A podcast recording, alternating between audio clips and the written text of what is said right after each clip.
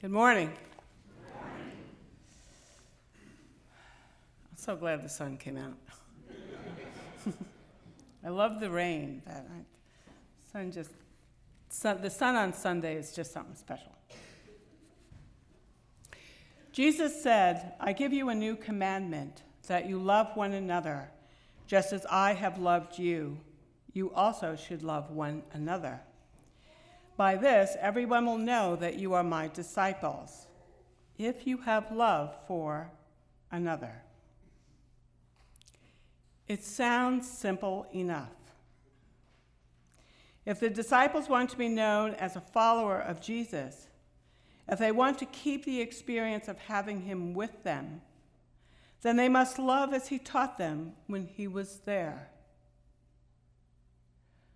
For those of us who were not there, 2,000 plus years ago, and who do not have firsthand experience with Jesus as he was with the apostles. We have only Scripture and our own experience of the living Christ as a guide to what he may have meant by love one another, just as I have loved you. For some people, love is easily understood. In the movie Forrest Gump, the title character says, I'm not a smart man, but I know what love is. How I envy him. If you ever have seen this movie, it is obvious that he does understand what it means to love another person.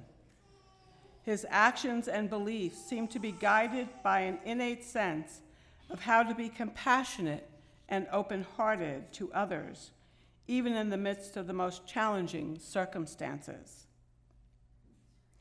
While Forrest Gump is not a real person, there are some folks who do seem to have that special something, that sense of how to be loving and caring in ways that are natural expressions of who they are. And yet, at the same time, following this commandment for so many of us is a challenge because for us, love is an elusive concept. What is real love? Some of us are not sure. Some of us did not experience love as children, at least not the kind of love that made it clear that we were valued and cherished as children of God. Some of us may not remember what it feels like to be loved because we are so overwhelmed with life challenges that love seems to be a distant memory. Some of us were told only about certain types of love, like romantic love, obsessive love, and the like, which does not seem to be anything at all like what Jesus is talking about. What is love? The scriptures are filled with hundreds of descriptions. Here are two. The Song of Solomon tells us that love is as strong as death, its jealousy unyielding as the grave. It burns like blazing fire, like a mighty flame. Many waters cannot quench love, rivers cannot wash it away. If one were to give all the wealth of his house for love, it would be utterly scorned. Well, here we learn what love is like, not so much about how to love. Let's look at another passage. 1 Corinthians says that love is patient, love is kind. It does not envy, it does not boast, it is not proud. It is not rude, it is not self seeking, it is not easily angered. It keeps no record of wrongs. Love does not delight in evil, but rejoices in truth.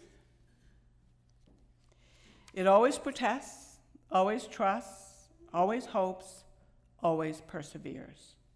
It never fails. Well, this gives us some idea about how to love be patient, kind, and persistent with your love. And we also learn a lot about what love is not. And this information is very important. Too often, love is presented as controlling, jealous, and withholding behaviors when those actions are nowhere close to what Jesus commanded. It seems to me that one would really need to spend a great deal of time studying the New Testament in detail to bring out a full picture of what Jesus meant when he said to love one another as I have loved you. The study of his life and his actions, how he lived, what he did, how he changed over time, point us toward the answers we need about how to love one another. And while we might start with what love in action is, there are so many additional questions to be answered. For example, once we know what love is, then we might want to know who and what should be included as we fulfill this commandment to love. Today's first lesson makes it clear that the Holy Spirit and visions from God are guides to how we might accept people who we think are unworthy. Peter is told, What God has made clean, you may not call profane. And later he remembers how Jesus said, John baptized with water, but you will be baptized with the Holy Spirit. If then God gave them the same gift that he gave us, with which we believed in the Lord Jesus Christ, who was I that I could hinder God? Clearly, love is to be given and shared with anyone that God, not us, has deemed worthy.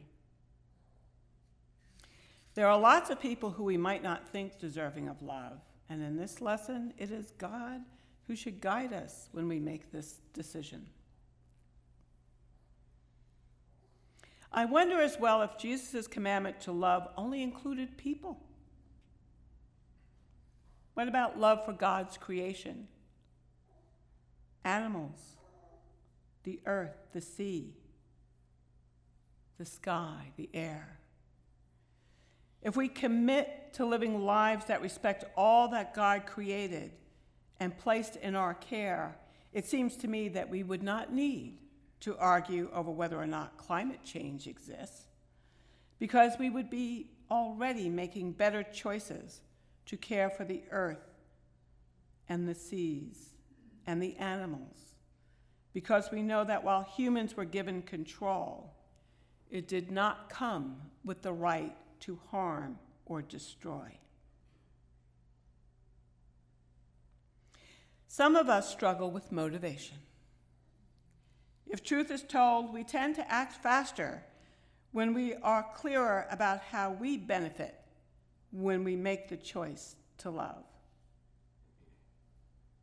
We want to know if we love as Christ commanded, will that bring us closer to the time when heaven and earth are truly one and the same? Will we finally see that the home of God is among mortals, that he will dwell with us as our God, and we will be his peoples, and God himself will be with us. Will our tears be washed away, our burdens lifted, our souls free to rejoice in all the gifts of grace we are given? What we are asking is, honestly, what's in it for me? but we don't say it too loudly. Once we understand the way of love as taught by Jesus, some of us also need to awaken the why we love part of ourselves. Because honestly, he told us to may not be enough. Because if it were enough, we just might see more evidence of love in action. When we love as Jesus loved us, will it give us the courage to intervene when we see evil? Will we learn to forgive those who hurt us?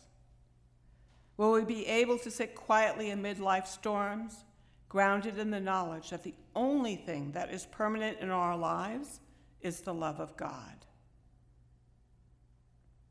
So many questions, so little time. Love one another as I have loved you. The direction is clear. Putting it into action is where we might need some help. So we pray, we study Scripture, and we come together as a community of believers willing to follow the way of Jesus and to learn how to love as he loved us. It is one of the reasons we have church, to remember who God created us to be, to worship and glorify our Creator, and to explore the questions that challenge our spirit so that we can live into the promise He gave us the gift of a new life.